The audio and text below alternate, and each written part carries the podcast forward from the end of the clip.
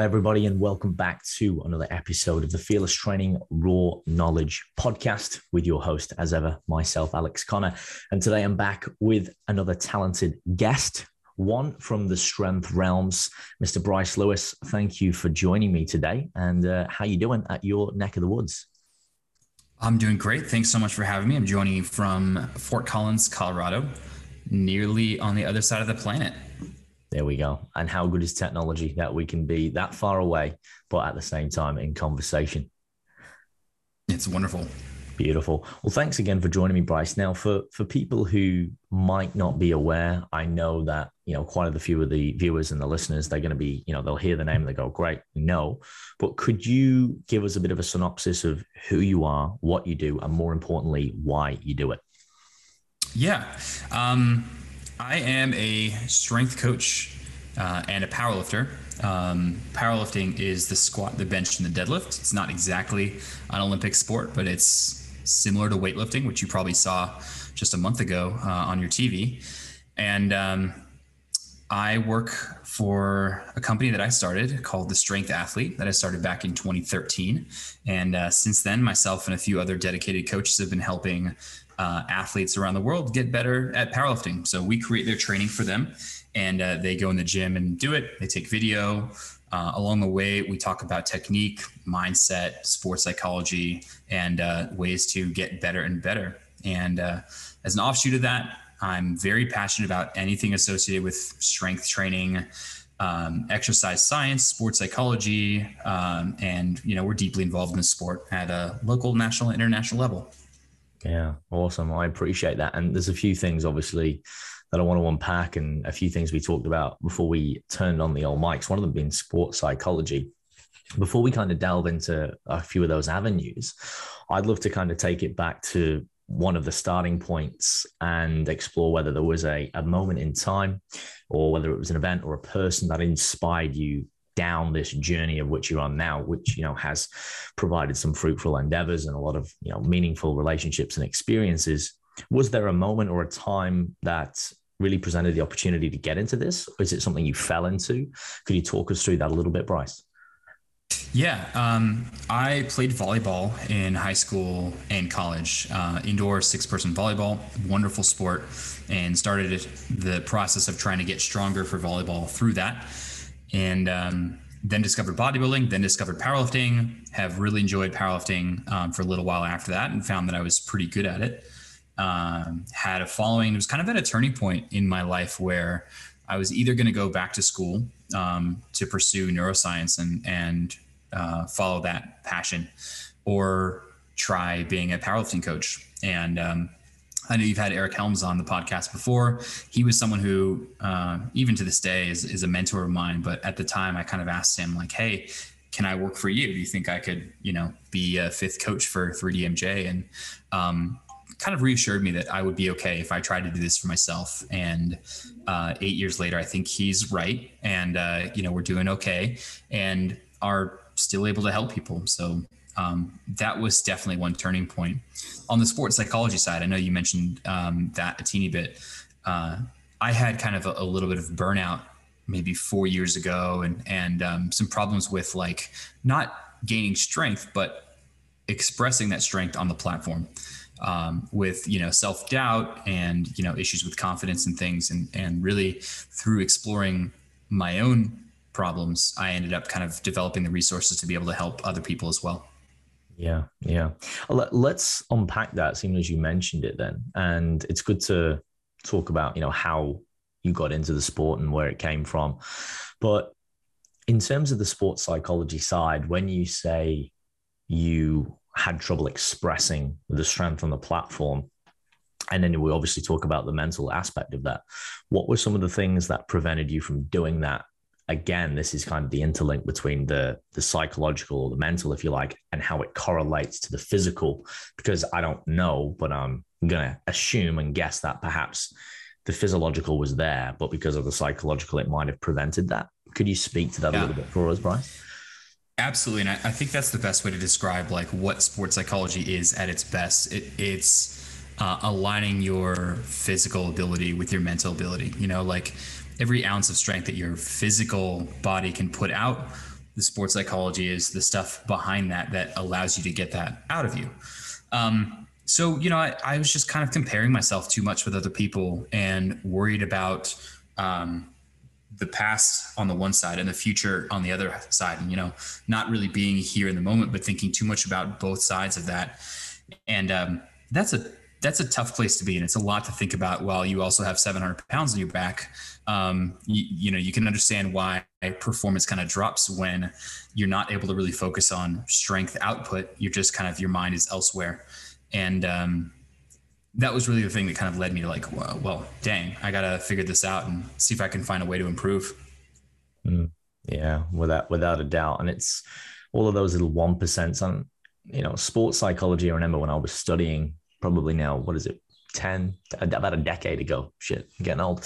Uh, but you know that was like a one of a it was a newer concept you know it, it pe- things seem to come in um, almost in fashions right? It was like oh nutrition's now a thing. Wow we, we didn't realize how important that was. And I, I, I believe and i could be wrong but i was kind of on that cusp where i was like oh sports psychology is a thing. And we've got sports psychologists now.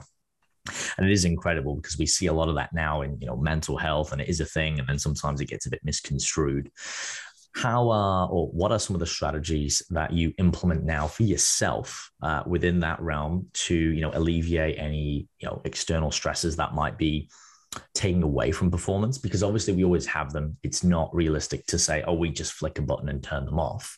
And perhaps what are some of those conversations and strategies that you implement with your clients now who are you know on the same vein and perhaps struggling in that realm and obviously as i call them being an everyday superhero you know living with the stresses of you know having a job having a family perhaps you know injuries we'll, we'll probably get into that. That's a topic on itself. But perhaps talking a little bit about that would be valuable.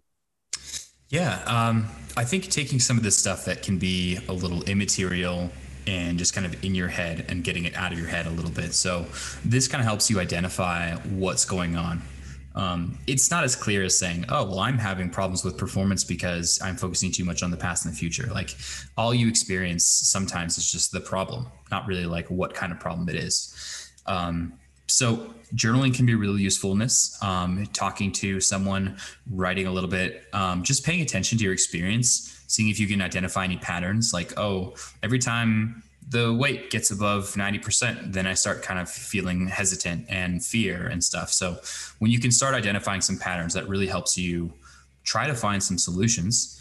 Um, and I think on the on the solutions side, um, we can focus on some various goals, on process oriented goals, uh, on being grateful and kind of racking up the wins. As athletes, even as people go into the gym, it's so easy to focus on the negatives, you know, mm-hmm. what I didn't do well, my lack of progress, rather than what is going well, what is going right. Um, so stopping and kind of recognizing the things that are going well can help tremendously. Mm. And that's a critical point there as well. You know, whether we want to call that positive psychology or we want to, you know, boil it down to optimism but it is it's really easy to and we all i use a basic example right? We've all been there. We're driving to work or somewhere and we go oh got a red light and then something doesn't go right in the car or you know it's you, you get you know you know traffic jam and you start racking these you know negatives up and you think oh it's going to be one of those days. And you've told yourself it's going to be one of those days. And it, man imagine if you're on the way to the platform or a competition or you know a speaking event and if that's your mindset.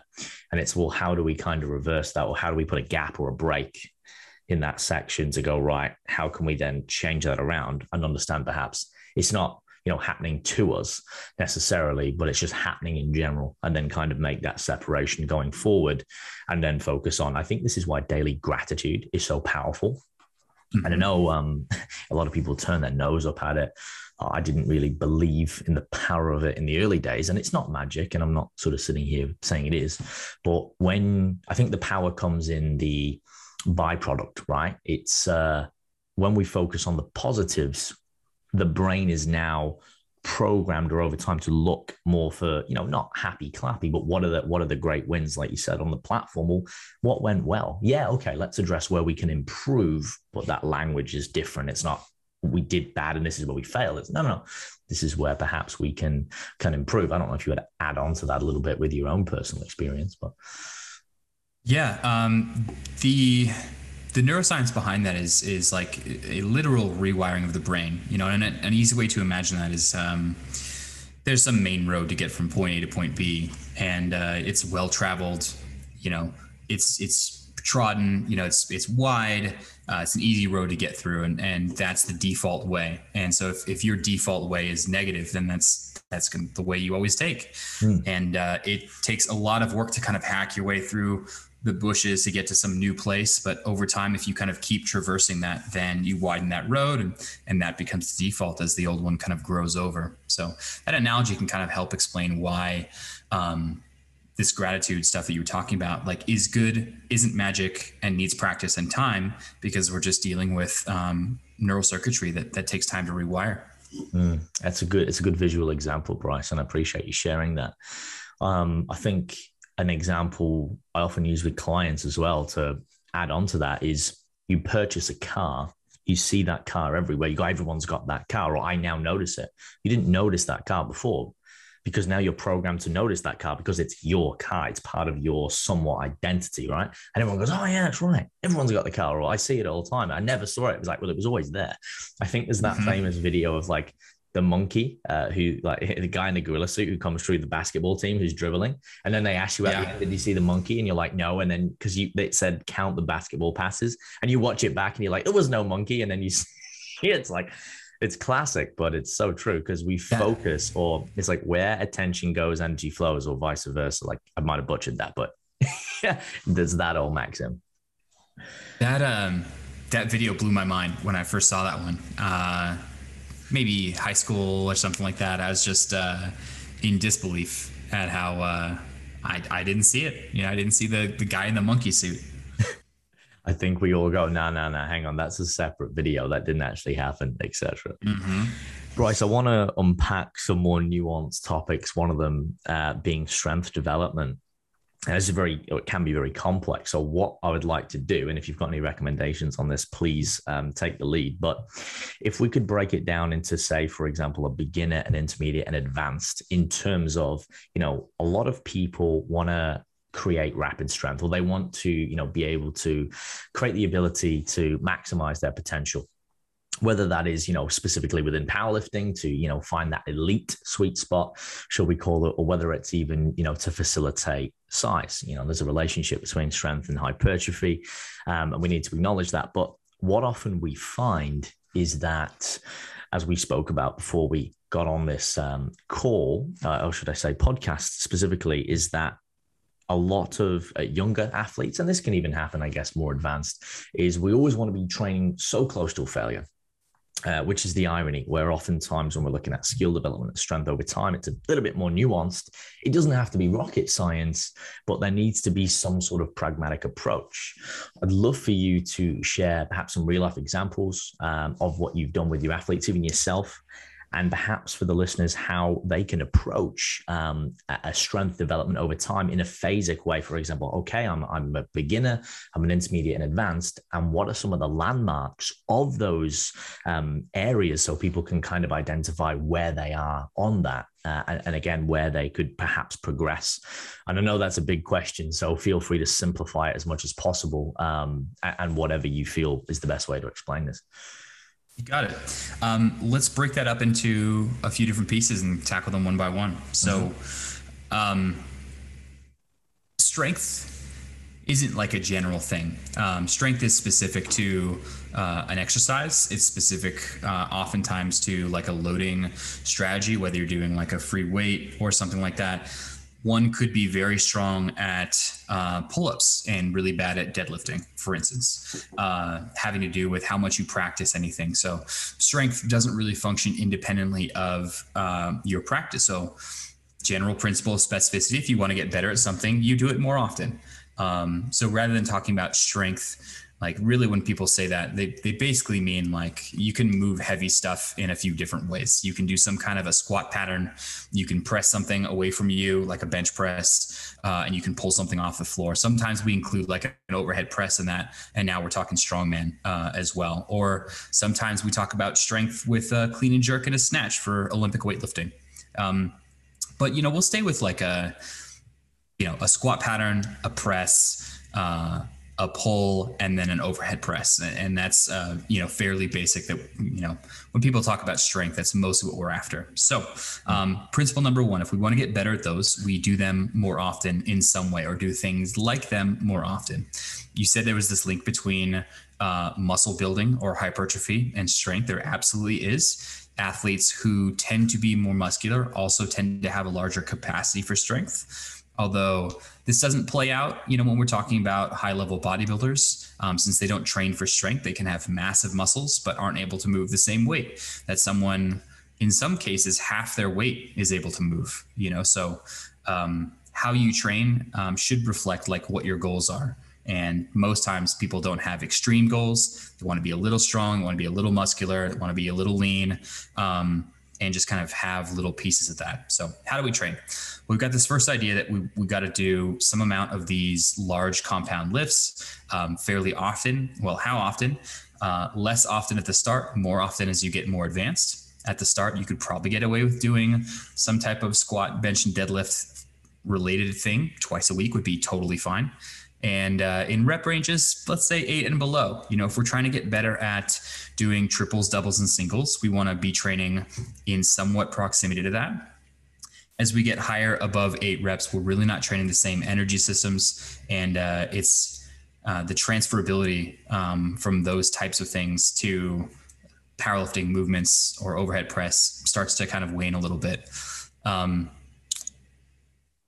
your smaller muscle groups kind of tend to give out more before you know we're really working the things that we're trying to work. So um, that's basics. You know after you have some amount of something that looks like a squat a bench a deadlift an overhead press you can supplement that with other movements to uh, to work on the rest of your body. Your lats um, probably more work for your pecs more work for your hamstrings your glutes your calves so on um, so that we're really covering most of the body most powerlifters should probably train kind of like bodybuilders, but just with a little bit of focus on strength. Um, it used to be the case that powerlifters training uh, diverged more, and it was just more heavy lifts. And you know, we don't ever do accessories because why would we do that? Um, but now I think the times are changing a little bit, and, and things seem to be making more sense and aligning more with what the research says on on exercise science. So, um, we can talk about progression, and that might give us a little bit of an inkling as to when someone might be an intermediate lifter and when someone might be an advanced lifter. Mm-hmm. I think be- beginner lifters are capable of making progress very quickly. Um, you're getting better almost on a on a weekly basis, if not even sooner. Sometimes um, you can add weight very readily as you get to be an intermediate lifter, you probably take somewhere around eight to 12 weeks in order to see some progress. So you can't just put, you know, weight on the bar every week and expect to get stronger. So we have to be smarter with the the weight that's going on, how heavy you're training, and I'll get back to that piece about training to failure in in just a little bit. Mm-hmm. Um, but you know you'll have some level of periodization so structuring of training over time to lead you into some type of training test every let's say eight to 12 weeks, something like that.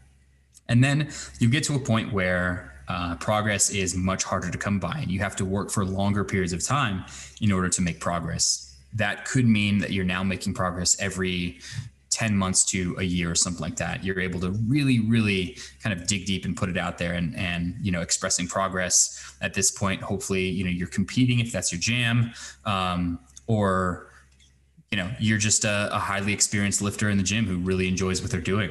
This whole time um, there's not only this strength development piece you're also getting better at lifting. So your technique is getting better and more refined and uh, there's more efficiency there's less um, uh, loss of force output. You're um, you're refining your movement pattern. And as far as how hard to train and i think this is a, a big thing that especially newer people misunderstand is that um, you don't need to train as close to failure as you probably think you do. Um, most experienced powerlifters really only go to very, very high um, intensity. And we're talking like one rep left in the tank or less sometimes. Let's say uh, every four weeks or something like that, like one time in four weeks. Um, now, we do want to train heavy. You know, as I talked about, there's that specificity piece. If we want to get better at doing triples, doubles, and singles at heavy weight, we've got to be doing that um, fairly often. There's a trade-off though, in that if we end up going to, you know, one rep or less in the tank on a set. I'm, I'm going to just rephrase that with RPE, which is rate of perceived exertion. It's a common scale. We talk about difficulty, but it's basically like RPE 9 is one rep left in the tank, RPE 8 is two reps left in the tank. Now we have a, a common language. Um, yeah, we just need to make sure that we're training a little bit further away from failure because if you go closer to failure, we have technique breakdown. So we're not practicing good technique. Uh, it takes you longer to recover between training sessions. So you get less quality of work and less overall amount of training volume over time. So, easy example you, um, you go to failure on a, a set of three and you, you do a max triple or something like that. And you really aren't able to put in quality work for another three or four days while you're kind of recovering and returning to baseline after such a heavy exposure. Well, that's time that you could have been spending doing added work. You know, if you hadn't gone that close to failure, hadn't flown that close to the sun, so to speak. So, um, if we stay a little bit further from failure, training is more sustainable and we're able to sustain more work over time, which means more progress over time as well. Mm. No, that makes sense. Uh, continue. Sorry. Um, yeah, the the piece about kind of what my athletes have gone through on this, like my favorite way to coach athletes is the people who come expecting you know five six days of training expecting to be in the gym all the time and i surprise them by saying you're, you're going to be in the gym four days a week and you're doing 40% less work than you have been doing and we end up making more progress as a result and uh, it's just a, a, beautiful thing they're telling me uh, i feel so fresh all the time i'm not hurting going up and down stairs my maxes are going up and you know calling me wizard and stuff and all i'm doing is just you know dosing their training volume appropriately yeah. I mean, you, you've made some great points there, Bryce, and I appreciate the explanations, the nuances, the definitions as well.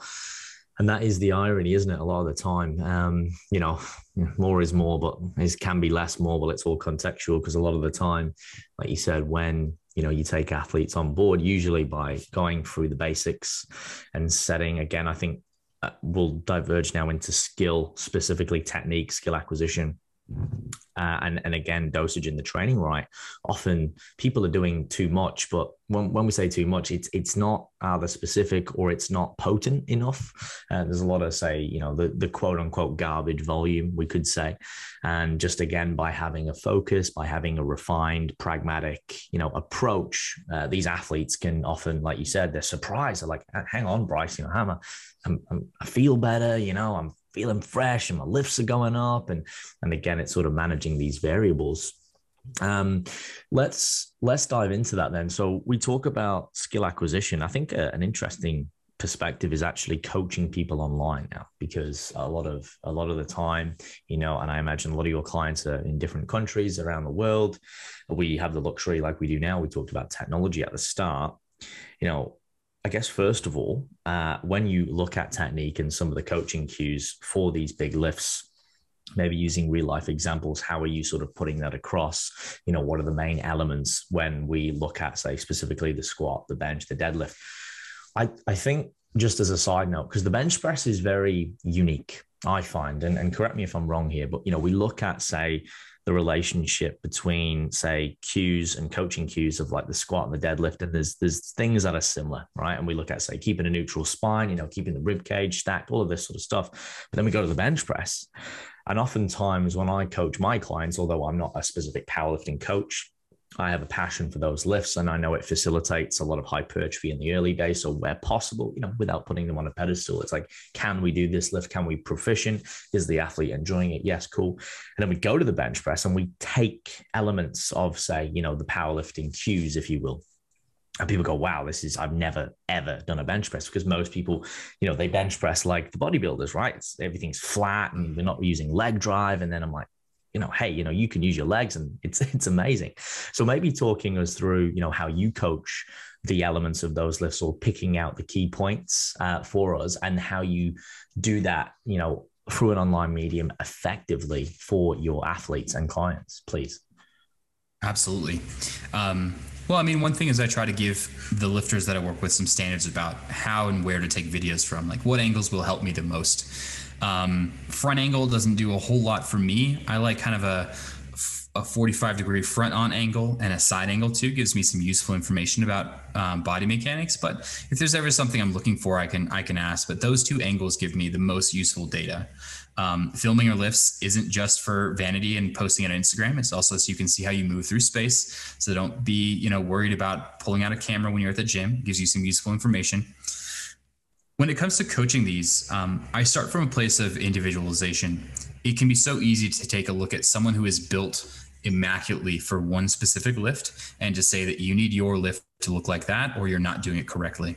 Um, we are all built different, not not only on the outside but also on the inside. Different hip shape, for instance, different femur insertion. So you know, like what is the angle of the head coming off the femur, and these can influence comfort, stance width, toe angle. You know, whether or not you should wear um, Olympic weightlifting shoes or flat shoes you know, just a dramatic number of things. So I try not to assume that I know what the lifter should be doing better than they know their own body. And at the same time, they're trusting me because I'm the expert here to give them some, you know, advice or something like that. So I start with questions a lot of times, you know, when you squat, um, what do you feel? And hopefully I can get across at uh, some some clues as to what they're experiencing. Uh, oh, you know, I, I feel uh, my glutes a lot, and you know, I look at their video a lot and see that they're fairly leaned over. And now I can start giving them a few kind of cues, or they're telling me some problems. Uh, hey, when the weight gets heavy, I really feel like my chest is kind of dipping forward and I'm losing tension. I kind of have to fight through it. So it's very kind of problem solution oriented. Um, but I think that the pure fact of the matter is that almost everyone gets better through practice um, whether or not it's coach directed or not you know even if you're just going to do the lift you tend to get more efficient over time. So that is something that's hard to speed up although we can certainly give some cues that may help along the way. Um, so individualization uh, asking the lifter and then practice over time. Yeah, yeah, and that's a really critical point you made um, in that first segment where you said it's, you know, it's individual to the lifter and talking about inside and outside anatomy. I think a lot of the time, again, you know, athletes who might be watching other athletes who perform very well, or they'll pick someone, um, say like Big Ray Williams, right? And it, that's a very unique, uh, in my opinion, the squat stance very strange. Um, when people go, "Oh, that's how I have to squat," because that's how he squats, and he squats a lot. And I'm like, "Ah, oh, yeah, but that's really going to get you in trouble." Or uh, I had a young gentleman the other day tell me he was getting coached by um, Eddie Hall. And I was like, You get coached by Eddie Hall. And he goes, Well, no, I watch his YouTube videos. I'm like, Okay, man. I'm like, There's a difference here. Because he's going for this, he's, you know, deadlift. And oh, man, you know, he's a teenager. And I'm like, Look, you know, I get it. But uh, let, can, you know, how can I put this across in a way where you're going to listen, you know, um, and and and maybe and hey, look, it's not always about following. And these people, you know, they're elite, and there's a lot of other things that they're doing that maybe you know are going to contribute to that. Um, so I think that's a really critical point for the listeners to take away that, hey, it doesn't always have to be, you know, or look a certain way or fit the mold. And as you said, something that's been really valuable for me as a coach is understanding that element where I go, oh, wow, this person's got really long femurs to tibias. And, again, it's not going to be for everybody squatting. And sometimes if that's not the goal, it's better to, you know, choose a very a different variation. But if this person's passionate about it and, you know, we can develop that skill over time, it's like, oh, the cue is different. Maybe it's not always about breaking out the hips first. Maybe it's knees and then hips for this person because that's what it takes. But that goes against like what we're taught in the mainstream. And I think people get confused, especially coaches, or it's easy for people to point the fingers online and be like, oh, why is this person doing that? It's like, well, hey, they like that might work better for them. Or hey, maybe that's the cue they've found to facilitate the movement better which is interesting um, in those lifts. What would you say, Bryce, are the biggest or the most common mistakes that people make when they're squat benching and deading? If you just want to pick a handful of the main ones that people at home or people listening can perhaps, you know, like you said, get the video out. It's a great coaching cue and look and perhaps implement as um, as a general rule of thumb to these lifts uh, or even cues that they can look for to help them uh, create better relationships with these lifts or things that they can individually work on. I know that's quite nuanced for people, but again, picking things that are what you often find uh, are points of improvement. For example, um, I'll just add on to that to give it some context. One of the things I learned uh, from some, you know, amazingly talented powerlifting coaches is creating a almost a ritual So, for example, when we you know approach the bar, and it doesn't have to be. I'm not a big fan of getting aggressive. I don't like that at all. I think the best lifters are very stoic in nature. You know, finding that balance, but whatever works for you. But you know, sort of having that rhythm and routine, and then it's like every time it's the same. I remember when I first got taught that, I was like, "What? I mean, I'm a perfectionist, but that's a little anal even for me." But it was the principle behind it. It was if you create the anchor and you create, and again, this is psychology, right?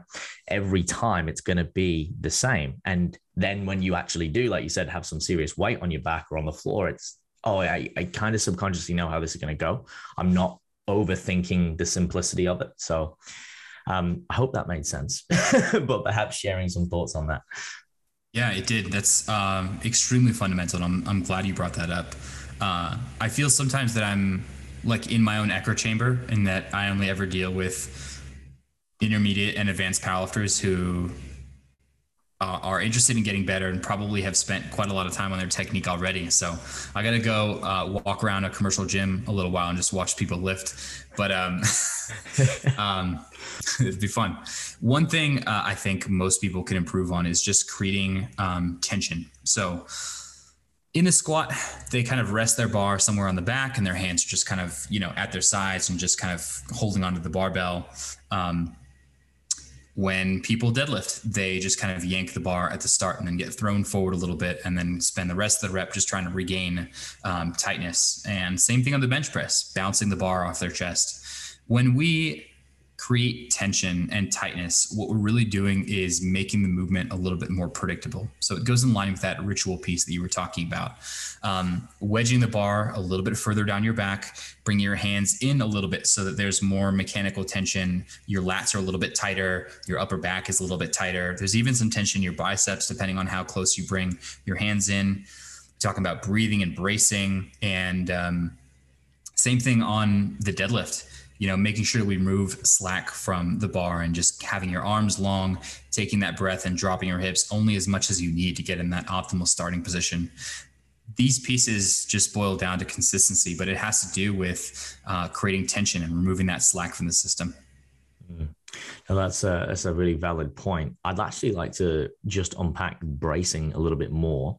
Could you define that for the listeners who might be unaware, or how would you explain that to an athlete, perhaps who's not able to create tension or who's not able to brace correctly, maybe some of the muscles that are responsible, and talking us through how you would create that uh, in a mechanistic standpoint. Because I do believe that and you might notice this for me I, I, get a variety of athletes. And like you said walking around a commercial gym you know there's a lot of people you can help uh, even if they don't want to be powerlifters. It's just i think from a safety aspect for me is is what concerns me.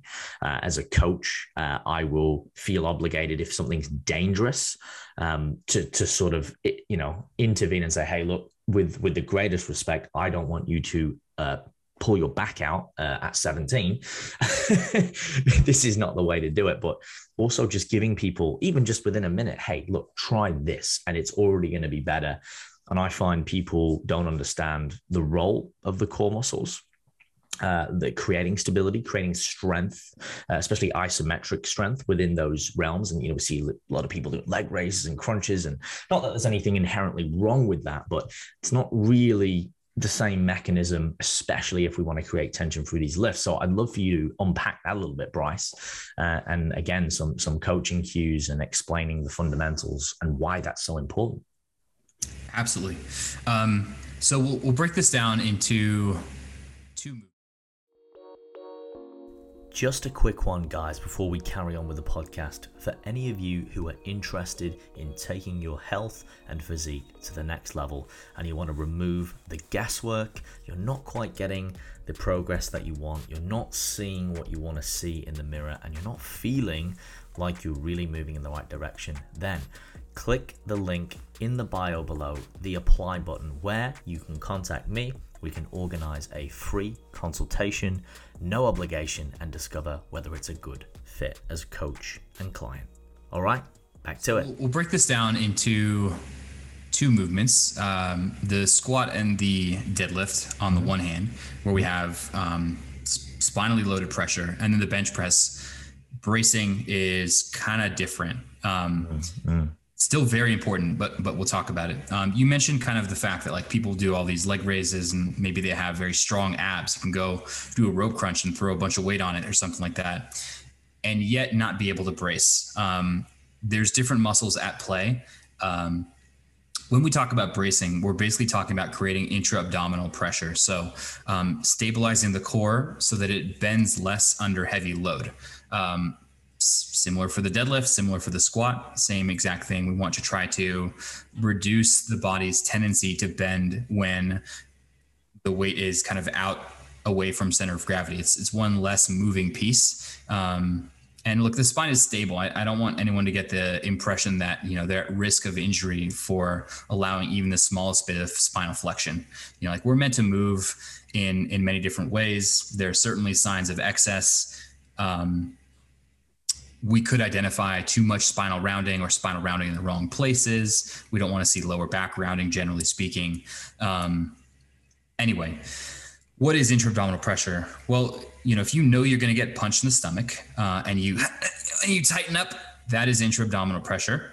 Um, and we can simulate that when you have a belt on. You get to push out against this object around you and just kind of take in a breath and fill it out down in your diaphragm um, and that can help you stabilize your spine. Um, now, you don't have to take in 100% of the air you can breathe, but somewhere around 70 to 80%, taking a deep breath. Instead of holding it in your mouth, you bring it down in your um, diaphragm and push it out against the belt.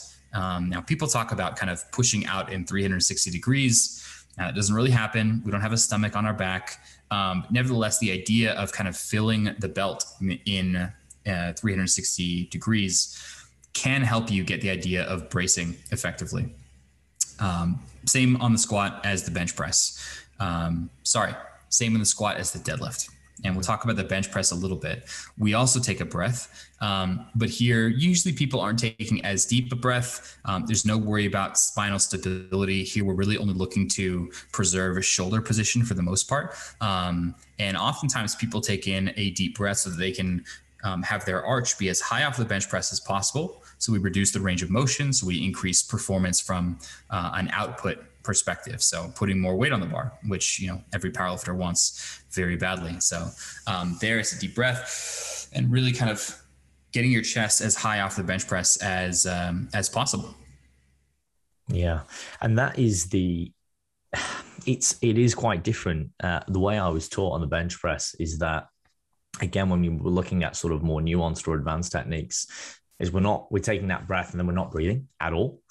Where you know with the deadlift and the squat, we have that reset, you know, at the top or at the bottom, and again, we're trying to keep neutral spine. That's you know a big thing. Like you said, there's obviously areas where it's, it doesn't have to be perfect anatomy wise. We, You know, some of us are different. Some of us are a little rounded depending on you know physiology. And then can we correct that over time? Because we're always living life this way, not this way, right? So posterior chain usually almost needs a bit of work. Like you were saying before with programming, hey, let's put a bit more lats in or something like that, or hamstring work. But then the bench press, you're like, hang on a minute, you know. And I find people get so caught up with the arch. They're like, why are you doing the arch? I'm like, no, no. The arch is a byproduct of the setup of the bench press, you know, with the shoulder blades and the feet and everything. And again, you know, we, we see some anomalies out there who've got, you know, unbelievable thoracic mobility, um, spinal mobility, you know, gymnasts who've kind of, you know, found the sweet spot and it's like, oh, you found a little hack there. You know, it's like the Fosbury flop back in, in the day over the high bar. It's like, oh, now you've created a new trend. You know, and then people yeah. are like moving the bar like this much. Um, but that is kind of strength sports, right? That's sometimes the beauty of it. You know, you can almost not hack or cheat the system, but depending on your physiology, perhaps you can find an advantage. And usually within one of the three lifts, you'll find one that you excel in and, and one that, you know, is, is your Achilles heel, if you will, or one that you need to work on. But that breathing, um, I like to talk about the oxygen. I see a lot of lifters in the gym, and I'd love your recommendation on this, Bryce. If if we are interested in strength or even you know maximizing performance, when we should inhale and exhale. Um, you mm-hmm. talked about belts, love that. Oh, it's the bane of my existence, my friend, because I see people using belts all the time uh, for you know doing a cable fly. I'm like, all right, what are, what are we doing here, man? Like, I don't want to go over and hate on people, but it's like you know, there's a time and a place for that. That's probably not it. let's try and use the core, the TVA, transverse abdominis, whatever it is, and use that when we need it. Um, but you know, I, I, guess let's before I get ahead of myself because I often do. Let's talk about the breathing first, the in, inhalation, exhalation across the three lifts, and then let's address. You know, if someone is interested now in maximizing strength, you know, when and how to use a belt properly, and what kind of belt, um, and, and why that's important. And you alluded to it before because, like you said, you want to create that even pressure. Um, where the old school belts although they can be valuable, I don't know if they are as valuable in that aspect. But yeah, let's talk about the oxygen and the breathing first and what your recommendation is. Because I see a lot of athletes exhale sometimes on the lift. I don't know how you feel about that. I don't know what you have found in your experience um, to be, you know, more quote unquote optimal for strength. But please, um, yeah, unpack that a little bit for us, Bryce. Sure. Um, most lifters I see uh, do and benefit from breathing at the top on squats if they're doing a multi-rep set. Mm-hmm. So there's one one breath to unrack the bar because you're beginning a brace. So you unrack, you take your two or three steps back, and you get in your starting position. Now begins your first breath. You brace, you begin the squat, you come back up um, most people need to breathe every rep on squat, although some people can go two reps without a breath. Um, there's not a whole lot of reason to. Finish a rep, taking another little breath, and then go on with uh, the next rep. Now, on deadlift, we see two styles of breathing. We see what's called a top down setup and a bottom up setup. Uh, on a top down setup, people will um, set their feet, they'll take in a deep breath at the top and then hold their breath, go down, grab the bar, and then begin the pull. Um, probably less common, although I don't see any reason why uh, I wouldn't recommend that. The more common way is called bottom up. So people will set their feet, set their hands. So now their, their feet are on the floor, their hands are on the bar. Now they'll take in a breath, begin that brace, and then pull the bar up from there. Uh, again, you know, I like seeing a breath on every set with a, a reset of the hips um, so that we're not just doing touch and go deadlift reps, we're getting a little bit of reset work. Um, this makes the set slightly harder, but it's more competition specific. We get more practice this way. Um, and I think we get into better position because every time we bring the bar back down, we bring it back to a slightly different position. So we want to get back in that perfect starting position before you begin the next rep. Uh, on bench press, people can go one to three reps before they need a breath, um, depending on whatever you're most comfortable with, somewhere in there. I would at least take a breath every three reps. So if you're doing a six rep set, that's a breath at the start and a breath halfway through before you finish. Mm. Yeah, no, I appreciate you explaining that so succinctly as well. So I see a lot of people breathing uh, throughout movements, and that can be quite a foreign concept, uh, even for some of the listeners now, if they're not aware of it, where you know it's on a big lift and there's a time and a place. Uh, but when we're looking at strength and creating again stability and tension, which you've talked about, it kind of defeats the purpose. People breathe, say, at the top of a deadlift, or they might let the air out, you know, or they're breathing as they go. And it's because, you know, there might be a lot of cues and, and you know, we've got to kind of unpack that in a segmental way and go, okay, let's focus on this on this particular set and then we sort of layer it and add on because otherwise you give someone 10 million cues and you know it's, it's very confusing yeah. Um, and and that again is is a yeah like i said it's quite foreign uh, for people to go oh but i feel like my head's going to explode it's like well you know it might be that initially but you're conditioned to it but ultimately you know it's kind of like um i use like a balloon analogy i'm like if you know if you let the air out the balloon it loses tension and tightness so like we mm-hmm. want to on this particular lift for safety and performance you know, bring that in, brace and hold and create tension, um, you know, without obviously popping an artery or vein throughout them. And, you know, that can trickle down as well into other movements where it's like, okay, we don't necessarily say on a, on a machine upright chest press, need to have the same tension. But if we do apply a similar principle and, you know, find the point where, okay, where's the best position to breathe? How can I create tension? Once again, oh, I got a few more reps out, Alex, or you know, that was a little bit easier. It's like, yeah, you know, this I do find some of those larger concepts do trickle down a little bit. So I appreciate you um, going and addressing each lift. The the belt situation, um, when, how, and what, because I think there is merit, and I don't know whether you agree with this or not. In the early days of learning how to use again the abdominal abdominal muscles first, this is the way I would usually prescribe it to lifters where it's like let's train you know the basics first let's actually learn how to do it you know with obviously lighter loads. And then as we start to load that movement with strength, mobility, and skill, we can then add the belt, you know, when we need to. But I think people get too reliant on it, um, and, and maybe even with like straps, if you want to talk about that as well, um, versus obviously, you know, using chalk. And if if we are talking about powerlifters going well, depending on the federation, um, it might not be an, an, event where we can use straps. So you know, how do we develop that?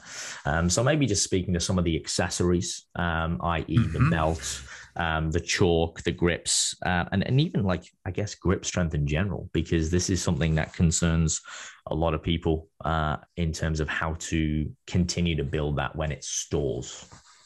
Yeah, you. I'll I'll talk about the straps and the grip strength and, and stuff like that first, because um, it's a little bit easier. So in in powerlifting competitions, straps are not allowed. Um, they're occasionally allowed in strongman competitions, but in powerlifting competition, no straps. Um, it can be occasionally useful on high rep sets to use straps because you don't want your grip to give out before the rest of your body is giving out. And if your grip is the limiting factor, there are two things you can do. One is, well, let's train your grip. That's a good long term solution so that you don't have to do with this. But in the moment, um, we can use straps to help you get through training volume and get more work done uh, without having grip be a limiting factor. I find straps can be useful on some uh, upper back accessories too. So you're not so much thinking about what your hand is doing, your forearm, activating your bicep. You can be a little bit more passive with your arm and have your lats be a little bit more active. So they can be good almost for um, figuring out which muscles need to work. However, a lot of people come to rely on straps and end up getting in a situation where they want to be able to hold on to their one rep max, but are unable to do that. And we can think of grip in that same vein of specificity that we were talking about earlier. If we want to get better at gripping uh, a barbell at you know ones, twos, and threes, probably need to be doing something like that. So you can do heavy holds on deadlift. So your very last rep of your very last set, just hold it at the top for as long as you can. Um, get a bar, put it in a rack at just below lockout, and lock it out and hold for for time. 16 seconds, 14 seconds. You can kind of just drop the seconds off as you add weight on a week to week basis. And that's a fairly easy, fairly reliable way to work on grip. Um, you can do one arm hangs if you like. Um, have a little bit less success with that. Um, I've seen people use the, you know, the, the, hand grippers, the king of captain of crush and stuff like that to work on grip. Um, again, may increase your grip strength, but probably only for handshakes, maybe not necessarily for, uh, for deadlifts. Um, but you have a you'd have a great handshake. So on the strap side, they're a tool, um, but you have to to keep your goal in mind and, and uh, make sure you don't become reliant on them. On the belt side of things, uh, I absolutely agree with you. You know, beginner lifters don't need a belt. They should learn how to squat without one. They should learn what bracing feels like without a belt as well. And then even occasionally for intermediate to advanced powerlifters, we get in cycles where we're doing beltless squats so that we get back that habit if we've lost it of how do we brace without a belt um, so you're able to brace better when you're wearing a belt. Um, research is pretty unequivocal that uh, wearing a belt doesn't reduce ab activation. In fact, it increases ab activation. That having to do with the fact that there's an object that you can push out against. So, in some ways, your body has a tactile reminder of how hard you're bracing. And so you can tend to contract your abs even harder because um, there's there's an object there that you're pushing against now. As for the type of belts, um, in in powerlifting, there's traditional leather belts that are four inches thick and anywhere from 10 to 13 millimeters uh, in in width. Um, that's a great standard. Those belts last 10 to 20 years or something like that. So buy one and you're good with it for life. Um, there's also the softer neoprene ones. Um, and I've heard just the bare minimum about these breath belts that are becoming popular now. Um, but yeah, I mean, uh, a good leather belt will last you a very, very long time. Mm. Yeah, no, it's it's those little I think elements that you add on, and you talked about going back sometimes without the belt. Uh, and it can feel foreign, even you know if you get used to say like using knee sleeves, um, you know things like that. All of those accessories, I I can probably relate to a lot of lifters who've done that over the years, where you kind of go too far one way, and you're like, I got straps, I got the belt all the time, got the knee sleeves. I recently took the knee sleeves off for a lot of my leg movements, and it felt so foreign. It felt like I was naked. Um, yeah, I was like, oh my knees. Um, but you know, uh, just sure enough, with with some correct warm ups and and over uh, the weeks, I would say there's been merit um, to go back and not only from a psychological but a physiological too. So it, it's great to hear. You know, I think for people listening that okay, it's not. Uh, something that I need necessarily, but it can enhance, you know, my lifts and and then there's a time and a place for everything. And I think, like you said, with the belts, some of the the breath belts, there's been a bit of marketing around that for females or you know even aesthetics where they go oh you know wear this like corset and it's going to make your midsection thinner. It's like okay well that that's not exactly the case there. You know and unfortunately we see we see all this. So it's great to kind of maybe just set some context around that and give some truth to it. So i appreciate it. Bryce i'd like to talk now i want to kind of bring it back to you a little bit in terms of your personal experiences, whatever you feel comfortable sharing. Two elements where I would like to talk about perhaps one of your biggest, I guess, mistakes or or learnings uh, on or off the platform in life. Something that really stands out for you as a, a bit of an accolade in time, where you're like, you know what, that was at the time maybe it was very challenging, but I, I took a lot away from this particular experience, this memory versus you know a greatest win. Uh, and again it might not be the obvious uh, on the platform or you know the competitive side of things but something those two contrasting factors um, that you've had in your career and and what you've learned and taken away from those. Yeah um, i guess they kind of all stem around the squat. Um, i love the squat because it's so hard. Uh, it's this it's so different from the deadlift because if you miss a deadlift, uh, you just open your hands and the bar goes to the floor and, and you're good. And on on bench press, you know, especially if you have uh, safeties, you're fine there too. Um, and I guess by the same correlate, you're you're fine on squat. But the fact that it's on top of you just feels so different on squat. You know, the fact that you know you're basically getting crushed by this weight that you have to kind of fight back against. And um, I think one of my biggest wins was a session I was doing in home gym where I was going to go for a PR and uh, try to lift 700 pounds. And I did 675. And then I did 700. I tried it, I failed it. And um, I kind of dropped it and, and, had a little bit of encouragement from a close friend of mine, you know, hey, I really think you have that, you know, just, just try it again. Um, and in powerlifting, it's not likely that if you miss something, you're going to make it again. More common in weightlifting than in powerlifting, because uh, usually strength is the limiting factor. Anyway, um, ended up making it. And that was kind of one of the shining achievements for me um, in, in powerlifting. I mean, I've since squatted 755, but that 700 felt so otherworldly. Like I never thought that I was going to achieve that level of strength. Mm. And um, I was almost at disbelief that my body did this thing, you know, just like so proud of my muscles for, for doing this moment in time. And, um, you know, later on, I, I think it takes a few key misses for you to start building up some doubt in your head that you're capable of you know certain levels of strength. You you miss 680 then you miss a 660 and you know maybe it's technique and you're working on something or fatigue or whatever. Misses are psychologically damaging. Um, you know it makes you not want to get back under that weight again or or when you do feel like you don't have what it takes to to do it and so for a while, it took me quite a while to build back up to the courage to, to get back under those types of weights. Um, 600 for a while, even after squatting 700, felt like such a milestone that I would kind of have to like, okay, no one talk to me. I'm going to turn my music up. I'm going to shut the world out. And, you know, I'm going to go in my little mental cave and see if I can get through this. And I actually worked with a sports psychologist for a little while. Um, almost did some exposure therapy uh, of not knowing what weight was on the bar for a while. I would literally cover the bar with trash bags, so I didn't know what weight was on the bar. I would have someone else load it, and um, coming out of that, finally, I was able to just um, you know be comfortable with 600 pounds, and, and today, thankfully, it doesn't feel like uh, you know that much of a, a mental excess, and um, that was really challenging. But walked away with a very big win of kind of understanding more about myself, more about what are the pieces of high performance, and how can those pieces be threatened sometimes with a few key misses.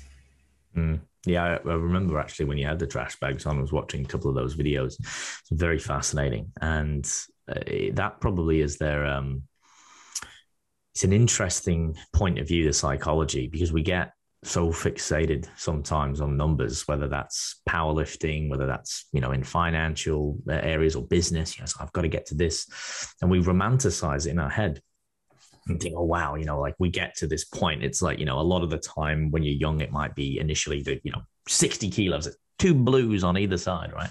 And mm-hmm. it's like, yeah, but what if those plates were green? And you know, what if you put two tens on?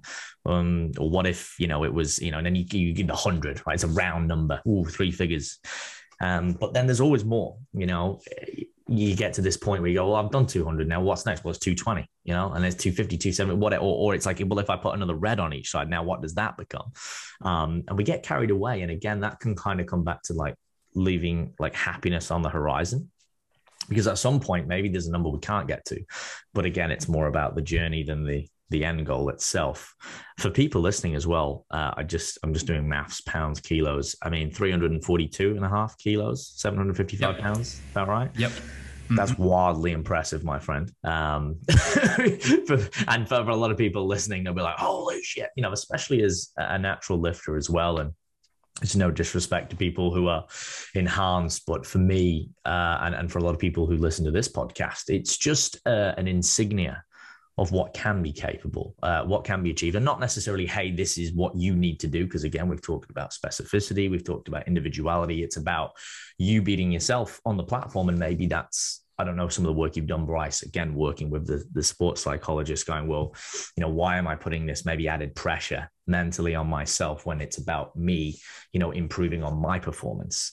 Um, but I think a lot of people can relate to that that weight coming down, and you know, like you said, it's oh man, it's nerve wracking because you're like, I don't know if I'm going to get this weight up sometimes. But that, if you if you're focusing on that, you know, that's kind of what's going to happen. Where, like you said, with the deadlift or the bench, it's uh, I guess there's more safety features, or it seems that way, because the weight isn't completely on you, um, which, which is massive.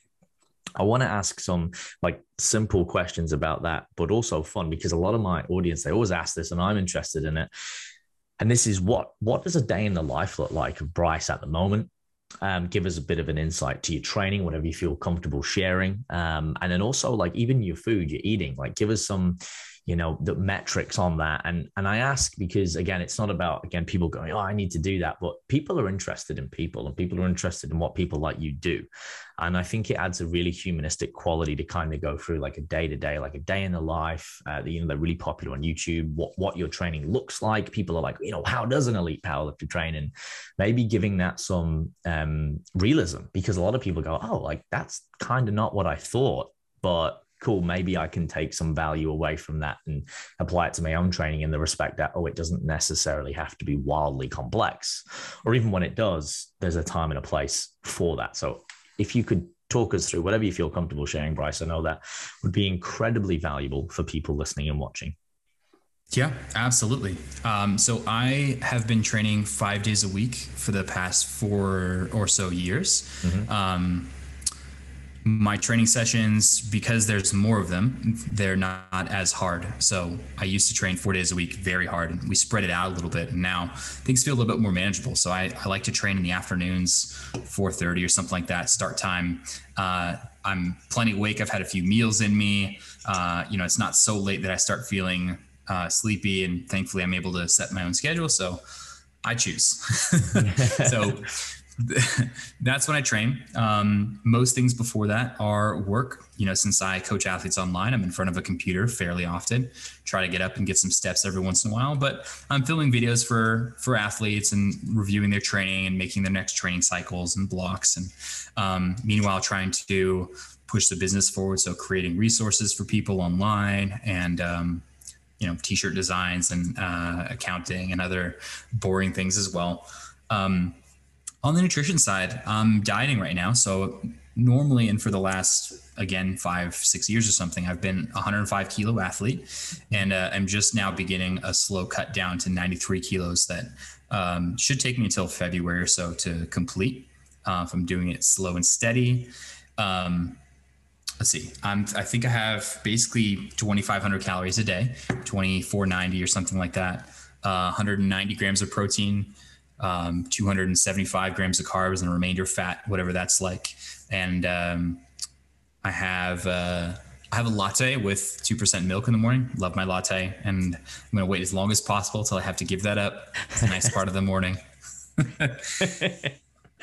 Outside of that, um, let's see. I typically have three big meals: a breakfast, lunch, and a dinner. I have an intra workout as well to help me hit my protein goal. So um, I have some Gatorade powder and a protein uh, scoop of protein in some ice water while I train. And um, for the most part, that covers it. Sometimes I'll eat four times a day instead, uh, just because that's how the meal sizes work out. Um, but that tends to be the basics. And uh, start work 8 a.m. and then sometimes have to catch up a little bit at night. Mm. And that, like you said, is the benefit of of being able to set your own schedule. Uh, you find over the years when when when do I like to train, and also when do I perform the best. And I think we can all relate. There's a bit of a sweet spot, and we're all different. Where it's like I'm not too tired, or you know I'm well fed, but or or you know I like to train fasted, and everyone's kind of got that. And I think there's, I mean, we know that there's studies based on that training in the PM. We're generally stronger, but ultimately, I think once again, it comes down to a theme that we've talked about in this podcast, which is psychology, right? Um, if you tell yourself you're going to be weaker in the morning, you will. And obviously, if you just get rolled straight out of bed and under a squat rack, it's probably not going to be optimal. But over time, if you train, you know, yourself to train in the morning, the body comes conditioned, it becomes reliant. I think consistency is always a hidden theme in success. You know, the body's like, oh, this is, you know, you mentioned predictability before. You know, you want that's something mm. that's quite um, prevalent in success with, you know, powerlifting. It's like that consistency and, and whatnot. But I appreciate you sharing because it's great to get a bit of an insight into you know what your training looks like and what food you're eating. Um, also, for for people watching, your coach, if my memory serves, is Eric Helms. Is he facilitating uh, a lot of this? And you know, what what are some of the I guess some of the key things you've learned from Eric over the years, and and how you know we I talk about this concept of who coaches the coach, right?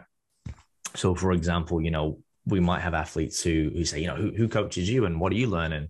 I guess it's a bit hypocritical in a way if we're like, oh, well, no one, and we don't necessarily have to all have a of a coach. But I think for me, it's it's nice to have. I have um, you know multiple people that I look up to who oversee what I do, some of which have been on my podcast.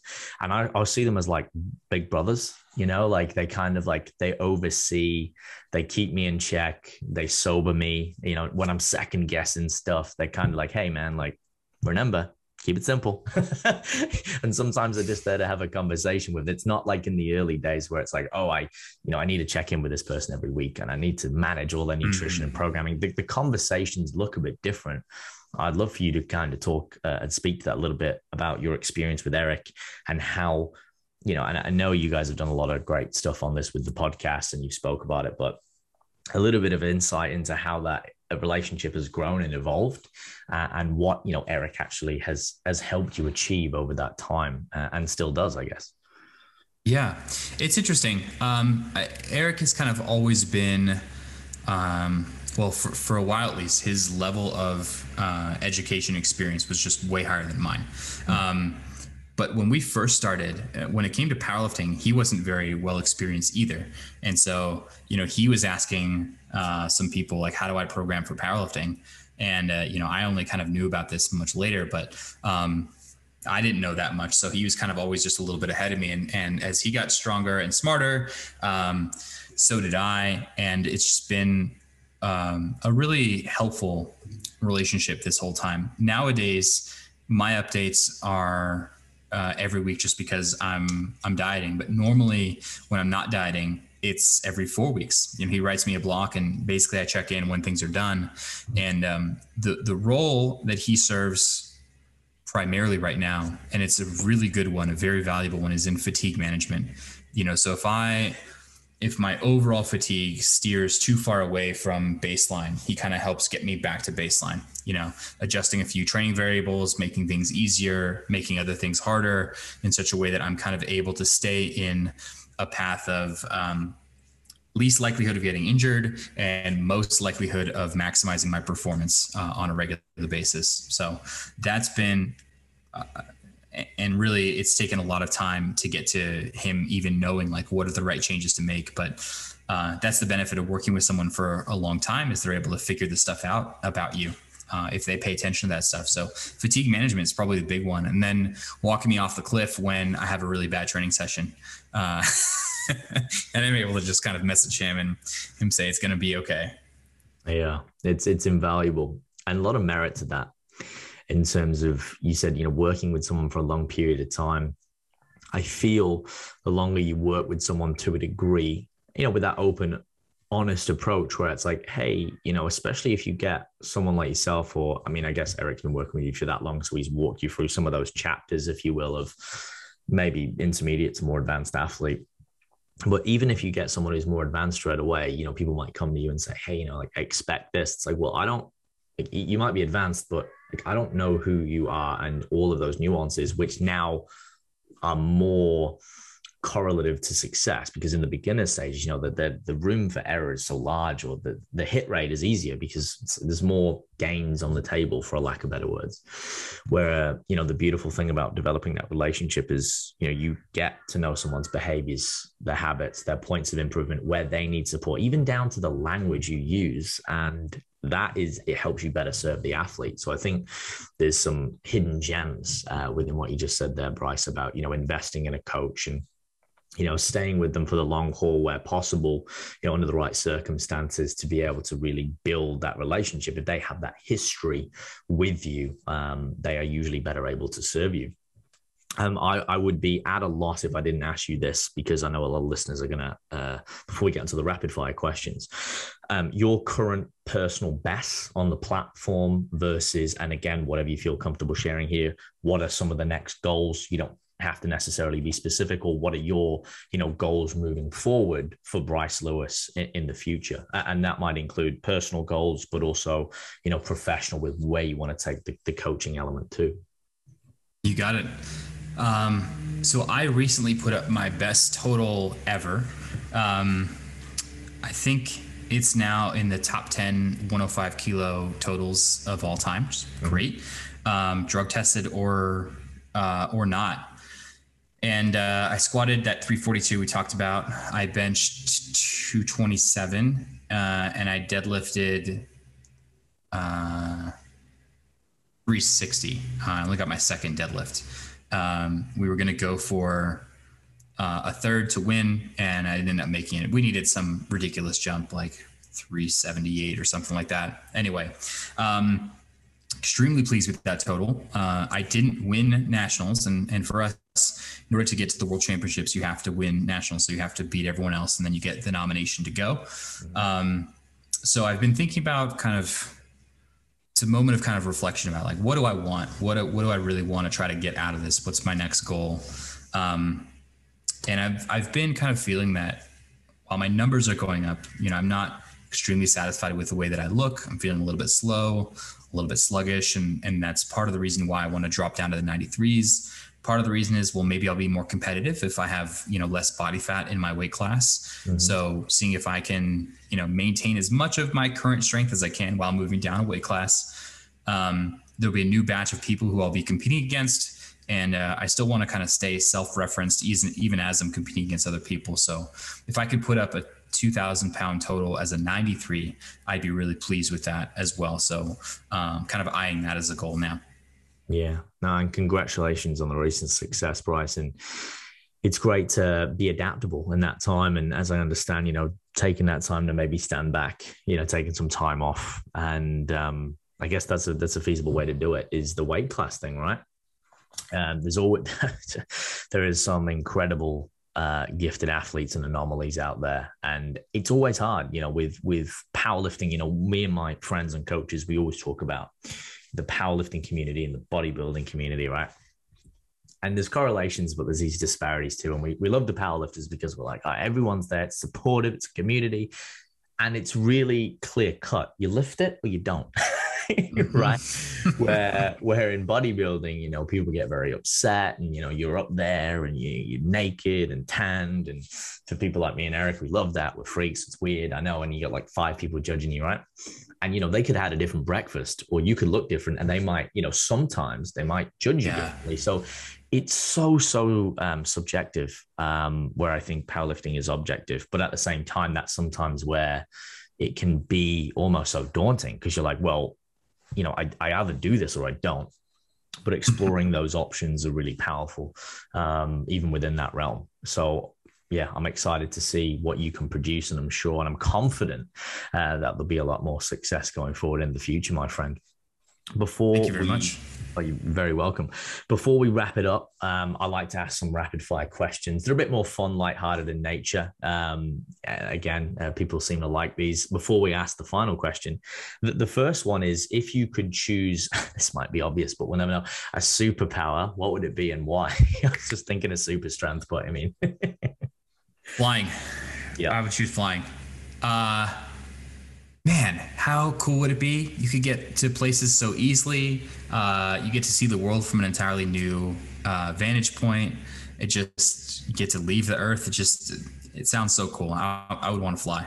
Mm, it's incredibly popular, the flying element. I think it's the most picked, and especially in these times as well, you know, to be able mm. to get that freedom and go, I'm just going to pop off to Jamaica. Yeah. yeah. you know, have one of those lattes or, or maybe even, uh, you know, uh, something uh, a little bit more exotic, uh, like a pina colada. I don't know. yeah. just before you hit the, you know, before you hit the training in the 430 session, just, a, just a little bit. Um, yeah. Right. Uh, the the second question uh, I would ask is, you know, it's more nutrition related. What would be your favorite food, or if you had to choose, say, a last meal setup, what would that look like? And you can include, you know, like entree, drink, food, but what's your kind of go to? Like, if Bryce is like, man, this is my favorite meal, what are you eating? All right, I'm going with some really high quality sushi. I think uh, it's so hard to beat. It just it hits all these notes. Uh, you know, it's salty, it's umami, it's fresh. It just, uh, you know, it can be a little spicy, a little crunchy, depending on what you order. Um, so good. I'd go with sushi. Mm, mm. I like the way you described that, hitting all the notes. There's definitely a lot of variety, that's true. But like the key word is they're high quality because, yeah, no, mm-hmm. it's like there's like a black belt, and there's a black belt, and there's sushi, and then there's sushi, right? So uh, that's a that's a good one.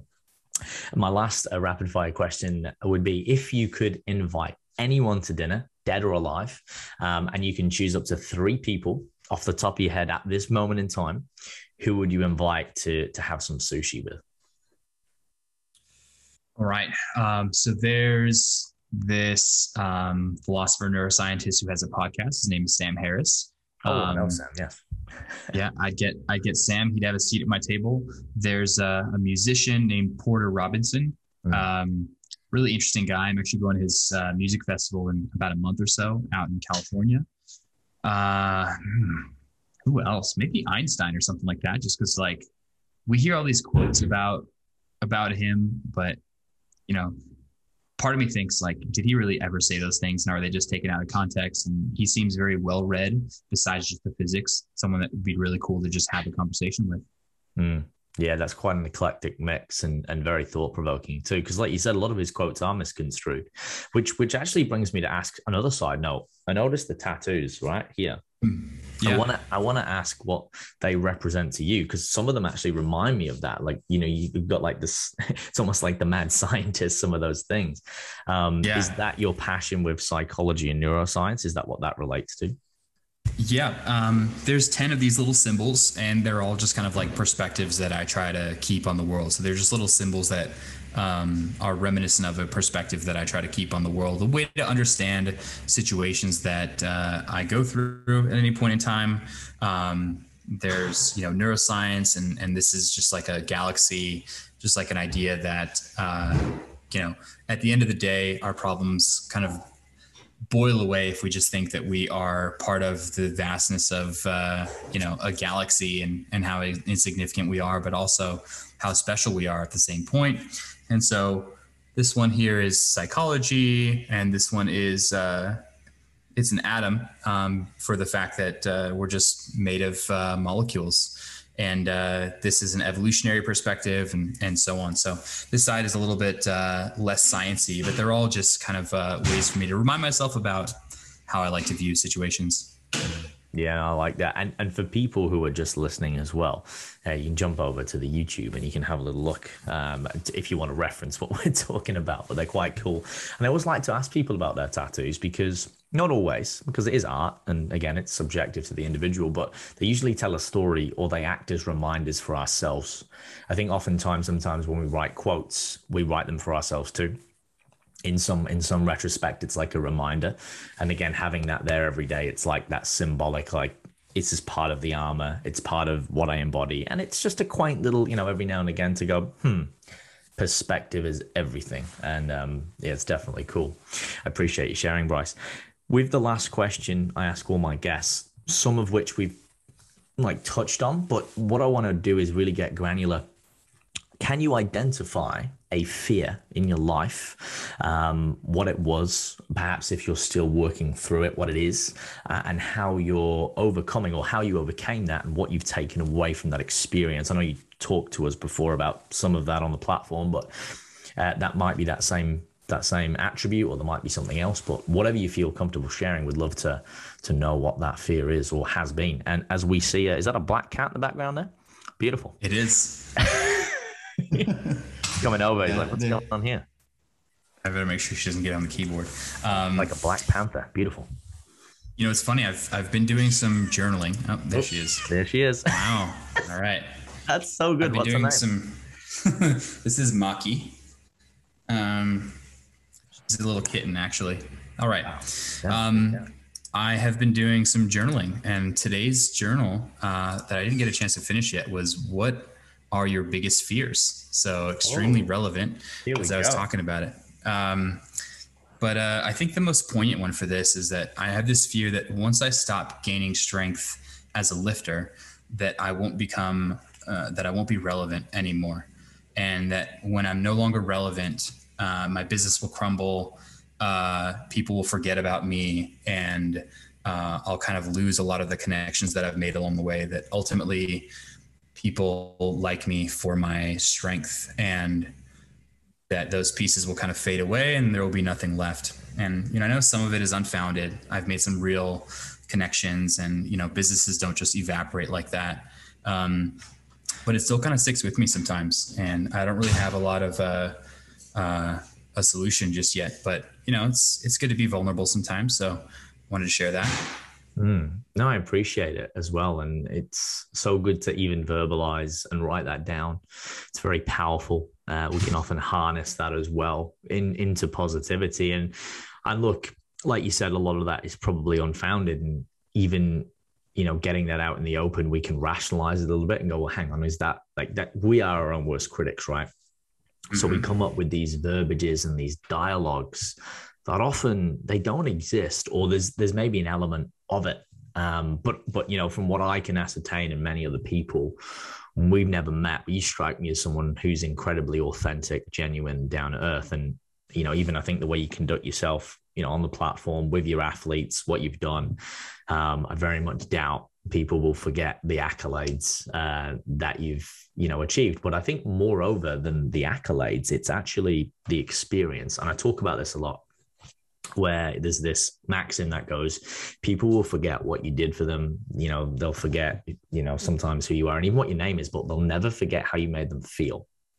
And this is the most powerful thing in my opinion about being a coach because you will you get to create these great experiences for people which given the opportunity stands the test of time. And that that's that's really powerful stuff. And that's the stuff that gives me goose pimples. And i think um, something that I've noticed that we all have in common as as coaches who are really passionate about what we do is that's why we do it. Like we we don't do it for us, we do it for them. We do it for other people. We want to give back. We want to pay it forward. And I think if you keep doing that, my friend, um, yeah, you, you will definitely remain in the memory of of many. I appreciate you. 100% brother 100% and i think uh, you know it's a great way to round out what's been you know a very thought-provoking podcast. We've covered a lot of areas. There's a lot of nuances. And again there's so much to unpack i think to kind of highlight something as well. You know we could talk about each of those given sub subjects in great depth and it is a little bit unfair to kind of just you know go okay well that that's it. You know there is a lot more. There's a lot of context which we which we've talked about in individuality. Um, and i'd like to say you know if people do want to reach out to you uh, or follow along for more. You know first of all where are the best places to do that bryce? I'll include those. Um, and then any lasting thoughts that you you might have or you want to leave the listeners with and, and watchers before we sign off. You got it. Um, i love hearing from people I love helping people through whatever they're going with. Um, you can find me on Instagram at Bryce underscore TSA. Uh, my inbox is always open, Bryce at thestrengthathlete.com. And our coaching stuff is at Bryce, uh, sorry, at thestrengthathlete.com also. Um, and yeah, I mean, if there's anything, just uh, enjoy the journey and uh, try not to take your strength gain for granted. Uh, really celebrate it when you go through this stuff because, um, you know, special time in your life and it's it's really an amazing thing to do something you've didn't, never done before. So you know make sure you recognize that fact about yourself and and uh, yeah enjoy it. Beautiful words to sign off with my friend. Thank you very much. And thank you for your time again. I think i appreciate you being so generous with it. My pleasure. Awesome. Awesome bryce. And look for everyone listening and watching thank you guys for tuning in. We appreciate you. You know, if you guys are not here, then, you know, we don't have an audience. But ultimately, at the end of the day, if you did enjoy this, you know, pay it forward, share it with a friend, tag someone in. And if you can, and it's safe to do so, as ever, guys, I'll ask leave a rating and a review uh, so more people can listen and enjoy this. And of course, until the next episode, stay fearless.